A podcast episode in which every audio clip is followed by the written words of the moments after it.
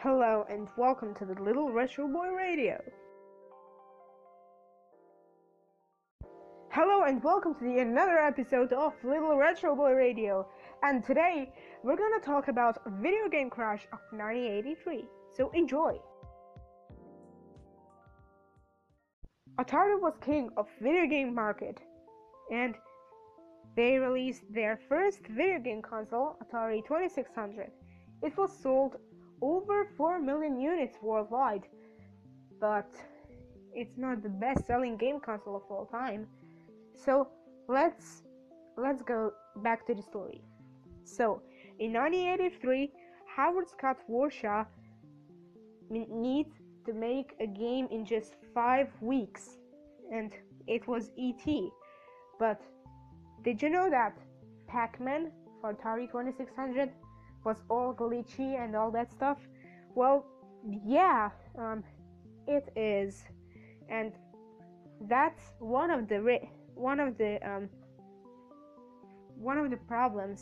So Howard Scott Warshaw made the game in five weeks, and was it good?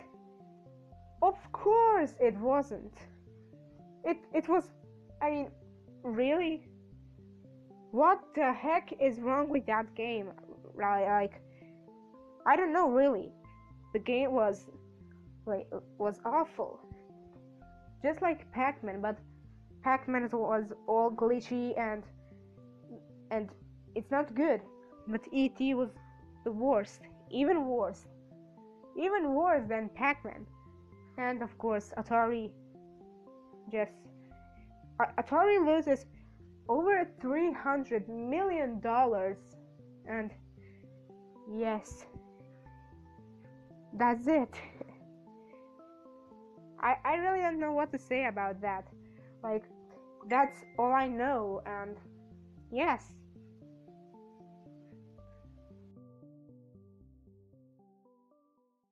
And that's it for this episode. Although this episode was short, maybe, I don't know, but next episode will be good and maybe better and longer. Bye.